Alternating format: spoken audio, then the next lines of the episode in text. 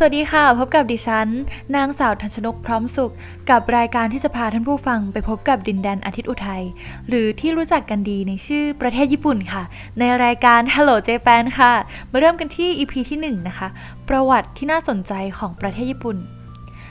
หลาย ๆ ท่านนะคะก็คงรู้จักประเทศนี้กันดีอยู่แล้ว แต่อาจจะไม่รู้ทั้งหมดในเรื่องของประวัติที่น่าสนใจ แล้วเคยรู้ความหมายของธงญี่ปุ่นกันหรือยังคะ เคยสงสัยไหมคะว่าคนญี่ปุ่นเนี่ยเขานับถือศาสนาอะไร มาลองฟังอีพีนี้กันดูค่ะธงชาติญี่ปุ่นนะคะ หรือที่รู้จักกันในชื่อนิโชกิ ที่แปลว่าธงพระอาทิตย์ หรือฮิโนมารุ ที่แปลว่า วงกลมดวงอาทิตย์ เป็นธงประจำชาติของประเทศญี่ปุ่นเลยนะคะ มีลักษณะธงเป็นรูปสี่เหลี่ยมผืนผ้า พื้นสีขาวกึ่งกลางนะคะ เป็นรูปวงกลมสีแดง ซึ่งหมายถึงพระอาทิตย์ ในวันที่ 13 สิงหาคม ปี 1999 ได้มีพระบรมราชโองการเลขที่ 127 รับรองให้ธงฮิโดมารุนะคะ เป็นธง ชาติตามกฎหมาย และกำหนดสัดส่วนธงไว้ว่า เป็นธงรูปสี่เหลี่ยมผืนผ้า พื้นสีขาว กว้าง 2 ส่วน ยาว 3 ส่วน ตรงกลางนะคะจะมีรูปวงกลมสีแดง ซึ่งมีเส้นผ่าศูนย์กลาง เป็น 3 ใน 5 ส่วนตามความกว้างของธงค่ะมาทำความรู้จักกับประเทศญี่ปุ่นกันต่อนะคะ ประเทศญี่ปุ่นเป็นรัฐเอกราชหมู่เกาะในเอเชียตะวันออก ตั้งอยู่ในมหาสมุทรแปซิฟิก นอกฝั่งตะวันออกของแผ่นดินใหญ่เอเชีย ทางตะวันตกนะคะติดกับคาบสมุทรเกาหลีและประเทศจีน โดยมีประเทศญี่ปุ่นกัน้น ส่วนทางทิศเหนือนะคะ ก็จะติดกับประเทศรัสเซีย มีทะเลโอคอตเป็นเส้นแบ่งแดนค่ะ ญี่ปุ่นนะคะเป็นหนึ่งในประเทศที่เป็นเกาะค่ะ โดยลักษณะทั่วไปของเกาะนะคะ จะดูเหมือนร่างกายของมังกร โดยเกาะนะคะก็จะแบ่งเป็น 4 เกาะหลักๆ ด้วยกันค่ะ นั่นก็คือเกาะฮอกไกโด เกาะฮอนชู เกาะชิโกกุ และเกาะคิวชูค่ะ ต่อมาจะเป็นด้านประวัติที่น่าสนใจของญี่ปุ่นนะคะ ยุคสงครามโลกครั้งที่ 2 ญี่ปุ่นได้สร้างกำลังทหารนะคะที่เข้มแข็งขึ้น หลังจากที่ญี่ปุ่นนะคะถูกกีดกันทางการค้าจากสหรัฐอเมริกา ต่อมาก็ได้เปิดฉากสงครามกับแถบเอเชียแปซิฟิกที่รู้จักกันในชื่อสงครามมหาเอเชียบูรพาค่ะ ในวันที่ 7 ธันวาคม ปี 1941 โดยการโจมตีฐานทัพ เรือของสหรัฐอเมริกาที่อ่าวเพิร์ลและการย่าตราทัพเข้ามายังเอเชียตะวันออกเฉียงใต้ ซึ่งส่วนใหญ่นะคะก็เป็นดินแดนอาณานิคมของสหรัฐอเมริกา สหราชอาณาจักรและเนเธอร์แลนด์ค่ะ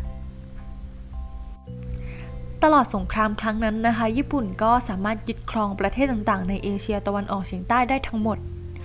แต่หลังจากที่ญี่ปุ่นนะคะพ่ายแพ้ให้แก่สหรัฐอเมริกา ในการรบทางน้ำในมหาสมุทรแปซิฟิก จากยุทธนาวีแห่งมิดเวย์ปี 1942 ญี่ปุ่นก็ตกเป็นฝ่ายเสียเปรียบมากขึ้นเรื่อยๆ แต่ก็ยังไม่ยอมแพ้โดยง่ายค่ะ เมื่อต้องเผชิญหน้ากับระเบิดปรมาณูของสหรัฐอเมริกา ซึ่งถูกทิ้งที่เมืองฮิโรชิมาและนางาซากิในวันที่ 6 และ 9 สิงหาคม ปี 1945 บวกกับการรุกรานของสหภาพโซเวียตในวันที่ 8 สิงหาคม ปี 1945 ญี่ปุ่นนะคะจึงได้ประกาศยอมแพ้อย่างไม่มีเงื่อนไขในวันที่ 15 สิงหาคมปีเดียวกันนั่นเองค่ะสงครามนะคะทำให้ญี่ปุ่นนะต้องสูญเสียพลเมืองนับล้านคนทำให้อุตสาหกรรม โครงสร้างพื้นฐานของประเทศเสียหายอย่างหนัก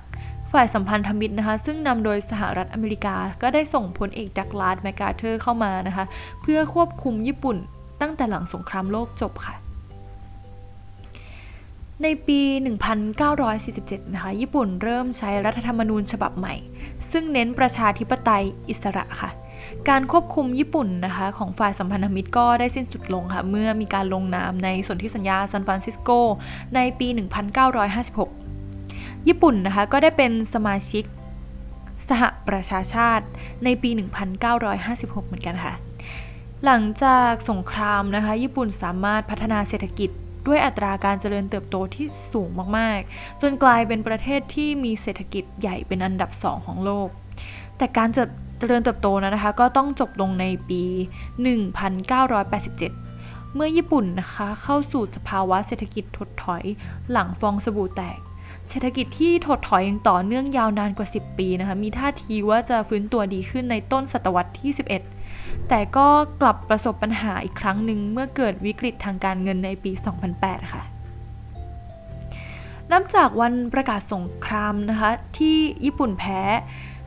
สงครามนะคะก็จนถึงวันนี้ถือว่าญี่ปุ่นนะคะใช้เวลาน้อยมากๆ ในการพัฒนาประเทศและประชากรในประเทศ ให้มีคุณภาพเป็นแนวหน้าของโลกค่ะ มาต่อกันที่ศาสนานะคะ เคยสงสัยไหมคะว่าญี่ปุ่นเนี่ยเขานับถือศาสนาอะไรกัน หรือว่าเขามีศาสนาหรือเปล่า จากการสำรวจนะคะ คนญี่ปุ่นนับถือศาสนาพุทธชินโตเยอะที่สุดค่ะ เท่ากับอศาสนาในญี่ปุ่น คนญี่ปุ่นนะคะร้อยละ 51.8เนี่ยระบุว่าตนไม่มีศาสนา ในอดีตนะคะศาสนาในญี่ปุ่นถูกผสมผสานทำให้พิธีกรรมทางศาสนานั้นนะคะมีความหลากหลาย เช่น พ่อแม่พาลูกไปศาลเจ้าชินโต เพื่อทำพิธีชิจิโกซัน แต่งงานในโบสถ์คริสต์ฉลองวันคริสต์มาสจัดงานศพแบบพุทธ บูชาบรรพบุรุษแบบคงจื้อ นอกจากนี้นะคะ ต้นพุทธศตวรรษที่ 15เนี่ยก็มีลัทธิต่างๆนะคะเกิดขึ้นมากมาย เช่น ศาสนาเทนริเกียว ลัทธิเทนริเกียว และลัทธิอมชินริเกียวค่ะ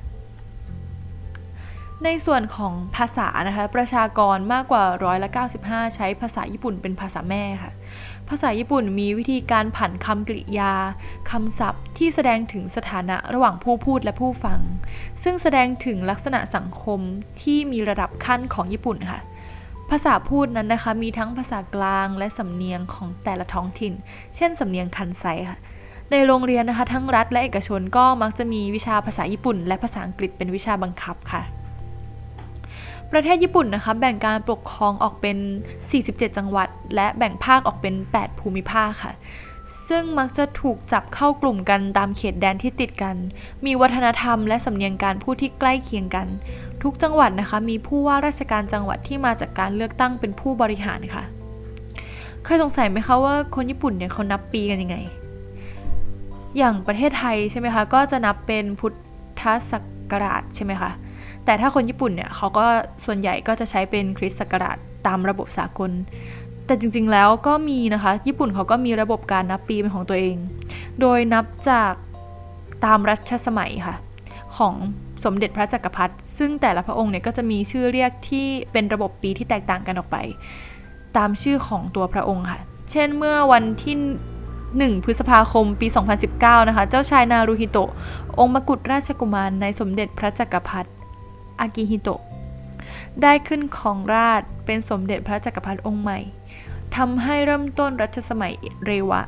ด้วยการประกอบพิธีทางศาสนาชินโตในพระราชวัง ญี่ปุ่นนะคะแบ่งออกเป็น 4 ฤดูด้วยกันค่ะ ได้แก่ฤดูหนาว เริ่มที่เดือนธันวาคม ถึงเดือนกุมภาพันธ์ ฤดูใบไม้ผลิเริ่มที่เดือนมีนาคม ถึงเดือนพฤษภาคม ฤดูร้อนนะคะ เริ่มที่เดือนมิถุนายน ถึงเดือนสิงหาคม ฤดูใบไม้ร่วงค่ะ เริ่มที่เดือนกันยายนถึงเดือนพฤศจิกายนสำหรับใครนะคะที่